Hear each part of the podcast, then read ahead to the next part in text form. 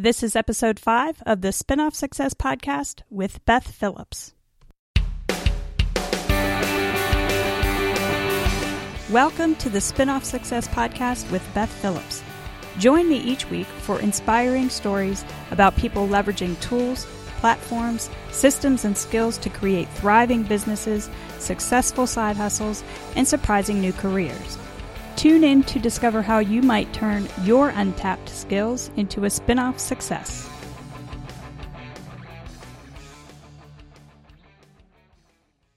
Hello and welcome to the Spinoff Success Podcast. I'm Beth Phillips. Today I had a chance to chat with Dan Franks.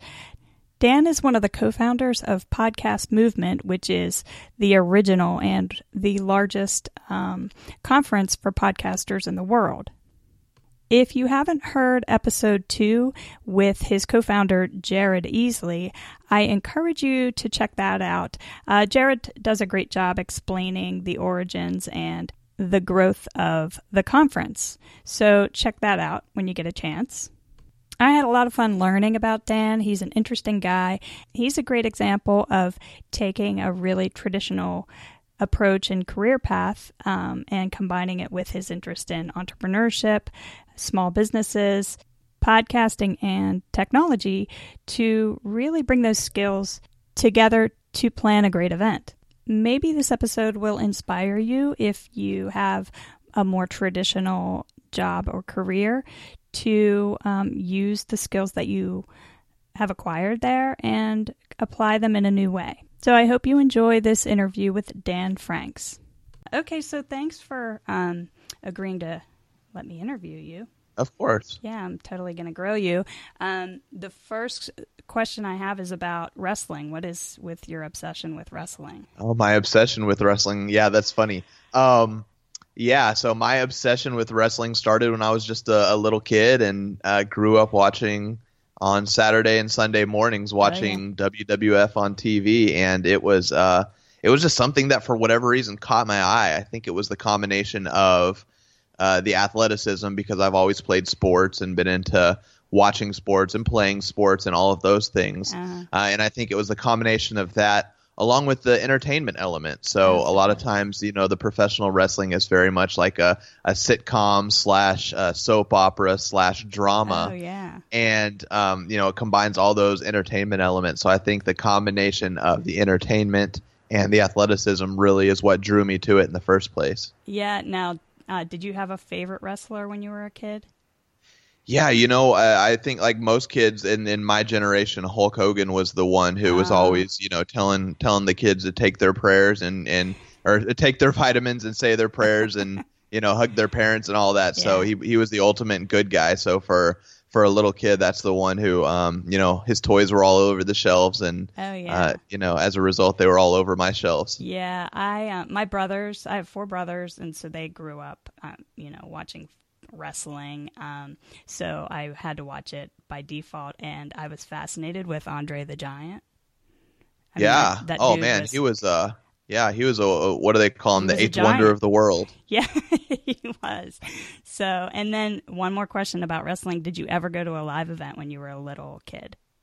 Not when I was really little. Uh-huh. Um, my parents did uh, try to discourage me from watching it. It was one of those things where whenever they would turn their back, I would change the channel, and they'd come back into the room and see me watching it and try to try to you know switch it off. Right. Um, yeah, even to the point where one time.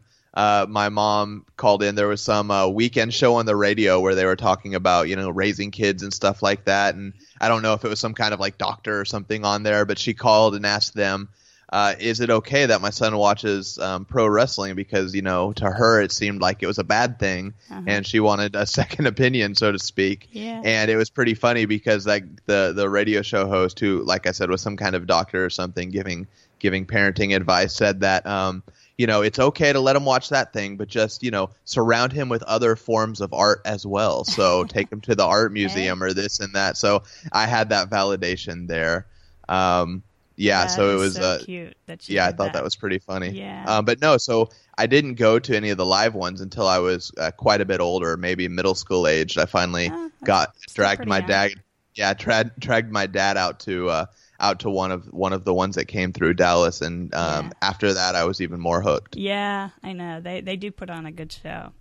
hmm Um, so I, I think I was reading on maybe one of your bios that um, you did some sort of entrepreneurial thing in high school, and was it related to wrestling somehow? It kind of was, yeah, actually. Um, and this started back kind of around that same middle school era.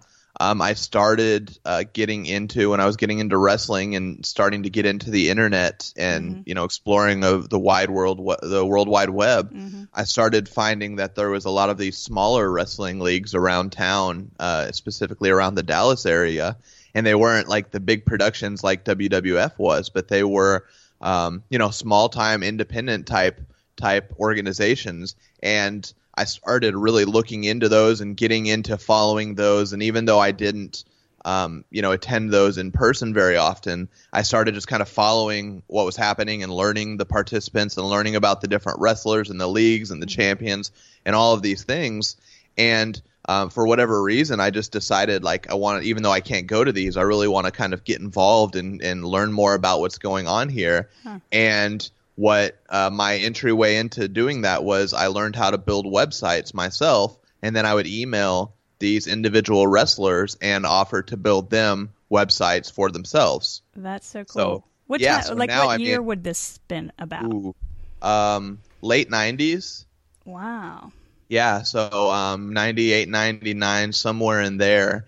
And, you know, that was before. Like now, everyone has a website. If you want a website, you can go to Squarespace, you can go to WordPress.com, you can do whatever you, you know, any of these things and have a website in a few minutes. But back then, it was, uh, you know, kind of a different, unique thing to have Oh, your yeah. very own website. I mean, this was even before MySpace or anything like that. So Yeah. having an online presence was just not a thing like where where now you have to. Back then nobody did. So um, i would find contact email addresses or ways to connect with these wrestlers and offer to build them websites. And i was just doing it just kind of as a learning experience. And as i did it uh, the, some of the other wrestlers would take notice and they would start contacting me Yeah. and asking me to do it. And i uh, you know the first one when that would message me and say hey how much would it cost you know, I kind of took a step back and I was like, "Whoa, I'm just doing this for fun." And this Oh, person's you asking how much would it charging? cost. No, um, I Oh, was wow. just doing it. And then when when some, you know, the first person who did ask how much it would cost, that's that was that little light bulb that went off in my head that you know, hey, maybe I should be charging, or maybe I could be charging. Yeah. So I put together, you know, some some really really basic rate sheet. I don't, you know, I wish I wish I could find it and go back and circle up and see Oh, some of these old things. But um, but yeah, you know, just put something that I'm sure is just way way too terribly cheap for what I was doing. Yeah. Um, but yeah, so I did that and I started making money and it was pretty um it was pretty crazy and I think that was kind of a a little bit of validation to my parents that this weird obsession with wrestling that I had was actually teaching me some, you know, life and entrepreneurial and business lessons. So uh, it, ended up being kind of a, a funny uh funny result of that obsession with wrestling. Yeah, and uh, do you um could you do a time hop or something like that to see one of those old websites? Yeah, you know, I probably could the uh, the Wayback Machine, which is uh, provided by Internet Archive. I do believe that that has access to it, so I, I that's a good idea. Have I you should ever go done back. that? I have looked at some of them. I haven't looked at um, all of them, but that's a good idea. I really should circle back and uh, do uh, some screenshots and stuff just to have those saved. If you find one, will you send me one so I can put it in the show notes? Oh yeah, I That'd be definitely so will. Cool. Yeah. Okay, so how does this entrepreneurial wrestling fanatic become a CPA? Good question. Um, so uh, this this obsession with wrestling as a fan turned into and uh, me becoming a wrestler myself later on down the road. So um, you know, always being a fan and like I said, being an athlete and being into the athletics and entertainment aspect of it. Um, after getting out of high school and going to college, I had a big void and and I call it a void in my life, but you know, I was always doing all kinds of athletics through high school and stuff, and then once I went to college, that all just kind of stopped. Yeah. So uh, just through happenstance and some of the connections that I had made in those days where I was doing the websites, I ended up uh, making my way to a pro wrestling school and becoming a uh, a pro wrestler, and I did that for about eight years Are through college. And? I did, yeah. Um, when you said wrestling, I thought you meant high school wrestling. no, no. Oh my gosh, did you do that in Dallas? Um, yeah, Dallas, and then I ended up traveling all over the country for it. Um, Okay, Yeah. now I want to see that website. yeah, there you go. So we, we we can I can share some some of that too to to put up there. But yeah, so I ended That's up so then cool. doing that after high school and through college, and then even my first few years as a as a young professional, I was doing it as well. Um, but yeah, so I, I was doing that during college, and you know, for a time. I was really going to try to make a go of it. Like, you know, hey, this this could be something that I make a career out of. Um, and you know when when that started looking like it was going to be a long shot then i started having to take a little more seriously what i was doing in school and what i was doing in college. And um, you know i really did like the entrepreneurial business aspect of things that i learned while i was doing those websites uh, but i wasn't sure what in that realm i wanted to do. And just some advice i got from some people was you know if you're not sure what you want to do but you're sure it's in this money math businessy kind of realm uh, accounting's a good way to go just because every every business has an accountant Yeah. so you know no matter what you know company you want to work for you could basically pick any company in the world and they need accountants Or any and industry. Any industry in the world. So whatever it is you're into, like you could be, be an accountant and go work for that company or industry. So that kind of that variety and those opportunities is what led me to, uh, you know, pursuing accounting and pursuing my CPA just because I didn't know what I wanted to do, but that seemed to keep a lot of doors open. So, Yeah. um, so that's what led me to that. And then I ended up going into public accounting and doing taxes for nearly uh, for nearly ten years. Um, Okay. But taxes for small businesses and entrepreneurs and solopreneurs. So I was able to still scratch that itch, even though I was working for a company. I was Yeah. able to work with a bunch of those people that were really into you know their own business that they've started. Yeah, what's that hustle like? I mean, did you work for a, a company that, or, or did you have to drum up the work yourself? So the the first two years, right out of school, I went to what we call a Big Four accounting Mhm. firm, a Big Four public accounting firm. So um, that was very much of you know just kind of joining this big organization and becoming a piece in the you know the machine. I, I was a cog in the wheel there. Right. Um, and so after two years of that, I went to a much smaller firm that worked uh, with just local clients instead of international clients. And um, that one was a whole lot more like entrepreneurial myself. So even though I had the infrastructure of a company there, um, there was a lot of uh, there was a lot of kind of freedom for me to do what I wanted. And what I wanted was to you know bring on new business, not necessarily from a uh, money making standpoint where you know I would make more money if they were my clients, but more so the fact that um, you know these people were, were folks that I was 100% in charge of their success and their um, you know their service and what they were getting. So uh, yeah, I went out there and through my connections in podcasting, I had some clients who were podcasters or ran podcast networks. Um, and then just you know through the the local DFW kind of meetup and tech scene, I brought in some local clients here. So really was just a cool opportunity for me to um, you know help out some friends or friends of Yeah. friends and um, really help see some of these businesses thrive and grow thanks to my help. So that was the real uh, part that was satisfying in that position was uh, you know being able to provide a service not necessarily that I wanted to sell people, but that they needed Oh, from yeah. me. Yeah, it's like the best of both worlds, kind of.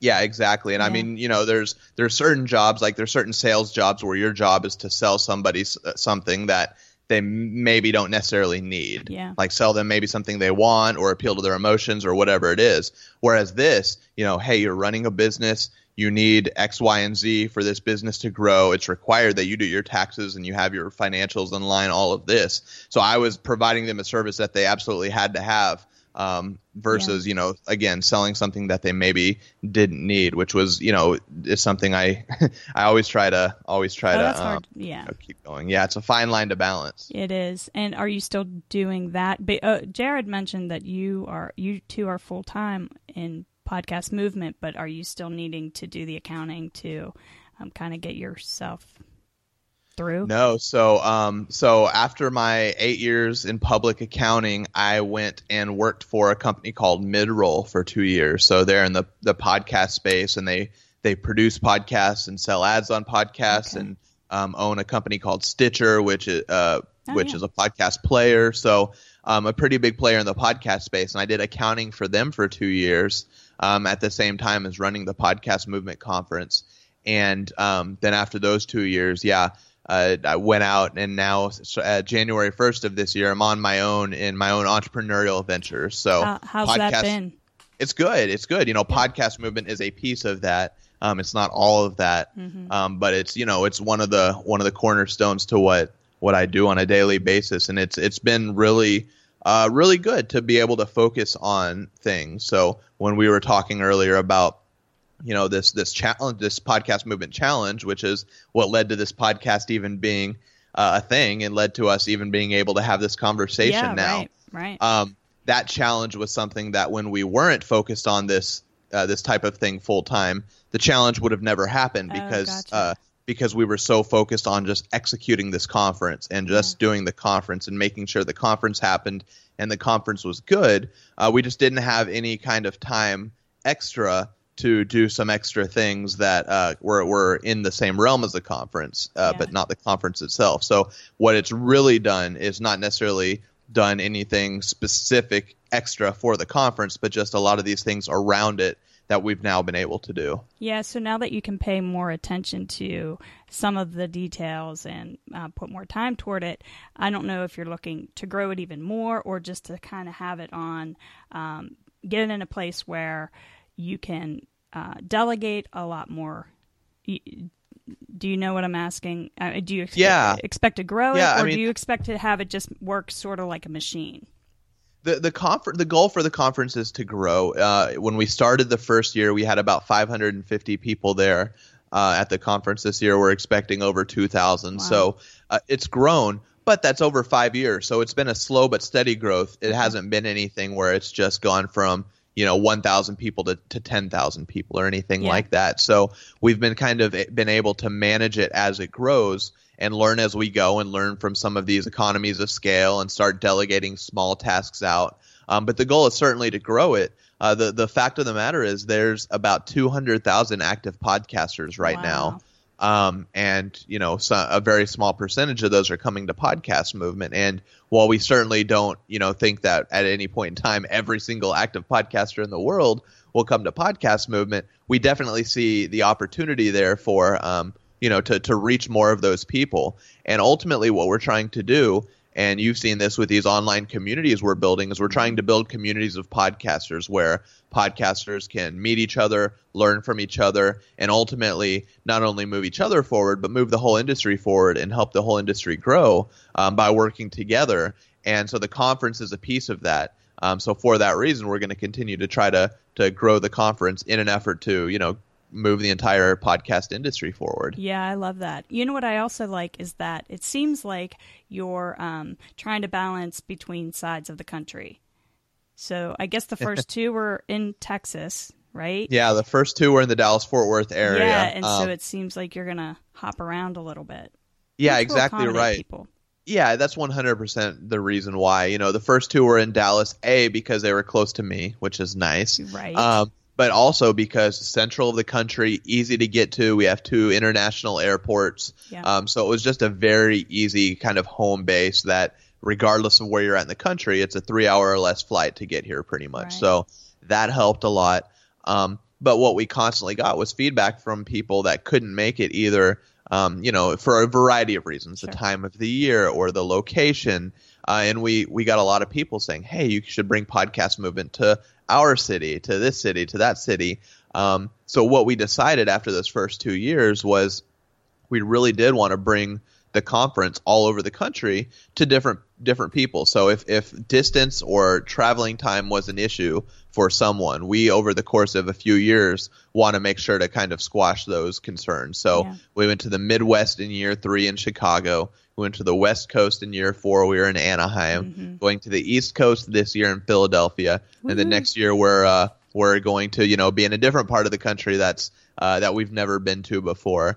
Um, and you know, eventually we're going to start go back to some some Yeah. older locations that we've been at. But you know, we definitely are trying to get to some people's backyards where um, you know they might not have been able to make it before. And of course, from a business perspective, the ultimate goal is that some folks will will say they're not going to come unless we're close to them. But then once they come, they realize how awesome it is, and then they keep wanting to come back regardless of where we are. So Yeah. that's really been the biggest thing for our growth is being able to um, you know travel to places get some new faces in there and then a certain percentage of those stick around and start following us every year Yeah. Yeah. And tell me about your partnership with Jared. Do you two sort of rely on different skill sets to make this come together, or how does that work? Yeah, we really do. And it's something that's just kind of evolved naturally. It's not like we sat down and said, here's what you're specifically doing, here's what I'm specifically doing. Um, it just kind of grew out of what we uh, naturally were inclined to do. So, for instance, for me, um, I'm a little bit more on the technical side. I, I do the technical pieces on the website, and I do a lot of the um, you know the organization of the logistics of the event behind the scenes from the scheduling to um, you know the the coordination with the speakers and the coordinations with the sponsors and a lot of those things that um, you know require a lot of putting together logistics behind the scenes. Whereas um, jared's a little more out there um, making connections to the people that have just registered making sure to introduce himself to everyone as they've registered for the event or working in the podcast community uh, on the facebook group to um, you know make sure people are having a good time in there and and introducing himself to people. So I would say Jared's uh, a lot more on the soft touch, and what he's been really uh, what's what's really benefited us the podcast movement as a whole from the very beginning are those connections that Jared's had Yeah. and continue to make. Um, you know, just because that first year we we actually kickstarted the event and that, without yeah. Jared's connections and, and friends in the podcast space uh, and people that you know knew, like, and trusted Jared, uh, we probably wouldn't have ever got that that Kickstarter project off the ground in the first place, just because you know he had all the connections and friends that he was able to then call in help uh, to to come help you know fund this Kickstarter Yeah. and yeah really it was really essential and then those those same skills and you know uh, his inclination for doing those kind of things has just continued to help grow and and bring new faces into the podcast movement fold Yeah. Plus, have you learned a ton um, just over the five years about even all of it, doing an event and you know employing and deploying different uh, software or platforms or whatever. yeah yeah it's very it's funny the uh, the largest event i had planned before podcast movement was my wedding um, and it's funny because my uh, you know normally and I've seen that that the wives or the brides will do a lot of the planning and a lot of the booking of the the flower people and the caterers and all of those things. And just the relationship with my wife is it was the opposite. So she was kind of like you can do you know whatever you want. I want I'll approve everything but I'll Nice. let you you know handle a lot of the planning and logistics of this thing. And I really enjoyed it. And Okay. you, you know people would make jokes oh you should be a wedding planner and that kind of thing. So I wasn't going to become a wedding planner but it was funny that a few years later I did um, you know kind of stumble backwards into being a, a full-time event planner. Yeah. Yeah. And and so I have one more question just about the conference. Um, and uh, are you able to enjoy it or are you running around like crazy um, coordinating everything? running around like crazy Are coordinating you everything. really? Now, do you ever do you foresee a time when you can actually go and just sort of have your you know thumb on something and be able to attend sessions and that sort of thing? Or- Yeah, I don't do know. you speak there?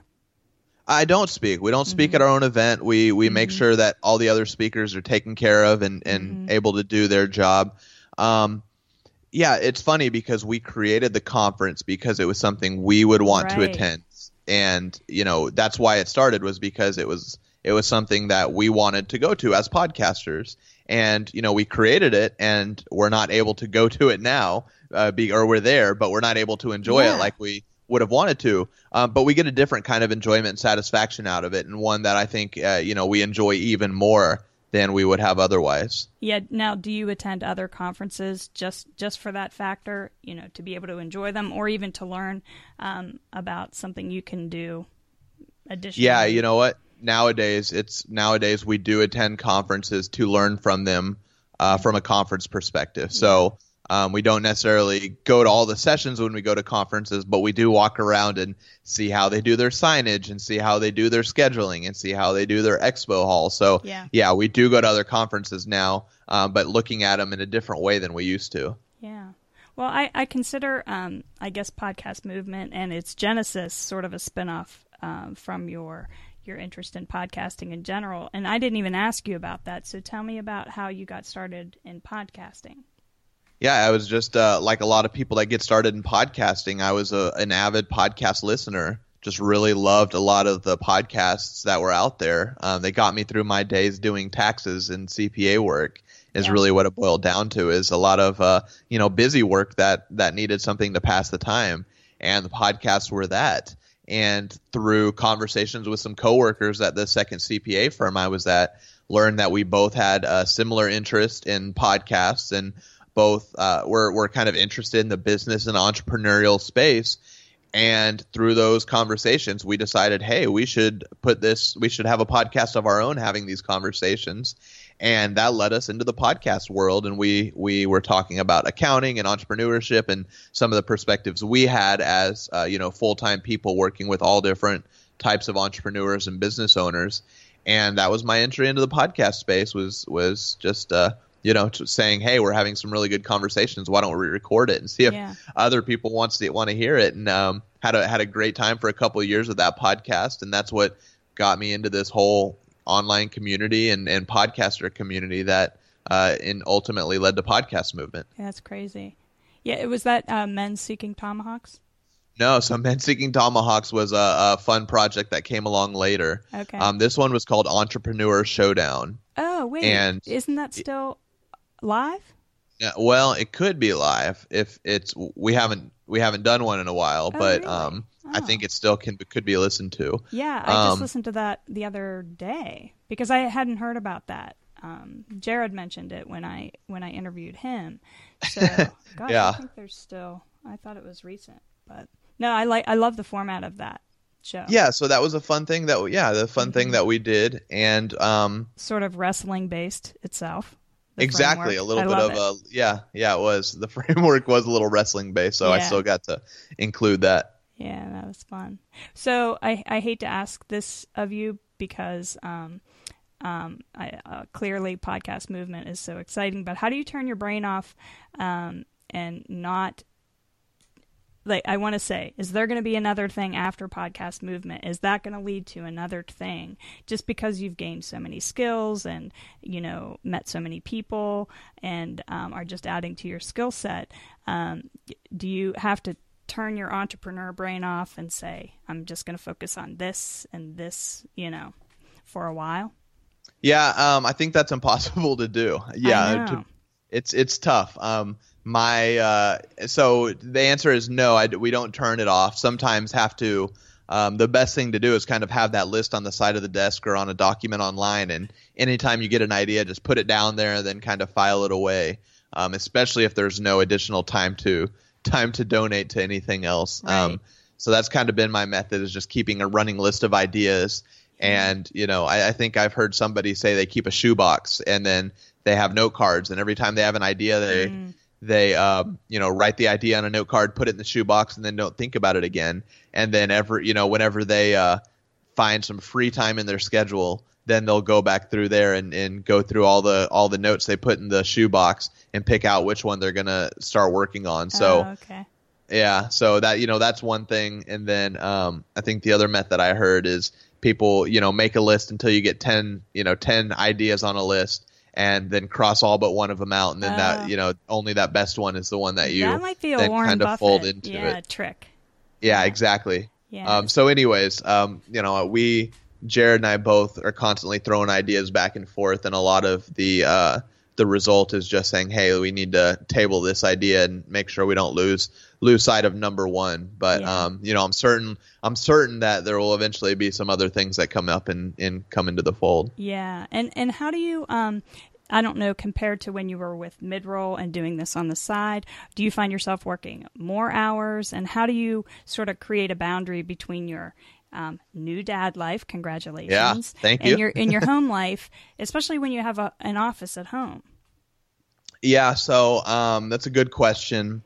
It's you know it's it's the the home office and working from home is good because I can you know especially with the new new little one running around or not running around but laying around. Yeah. um, I'm able to you know as long as I'm not on a call or something I'm able to drop everything and go help out and come back to it and it allows me you know if I if I have too much time away from you know working on things during the day Mhm. i'm able to you know put some hours in at night and kind of build my schedule around um, what else is going on at home Mhm. uh, so that helps um, but yeah i mean a lot of it is just discipline because you know whether i'm working from home or whether i'm going into the the co-working space that i office out of or you know traveling and trying to work from the road uh, you know there's there's certain things that that need to get done and um, doing it full time it, it's funny how when you're doing something part time it seems like you're you're you figure out a way to get everything done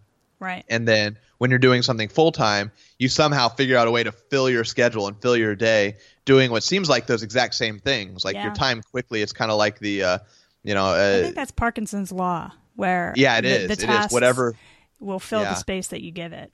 Exactly. So yeah, so it, it's funny how that has happened, and I do often question, you know, how did I more or less do the exact same thing in in half the time that I now have? But Yeah. um, you know, like we talked about, it's just naturally that we've found other things to add to the equation that have quickly filled uh, filled the time.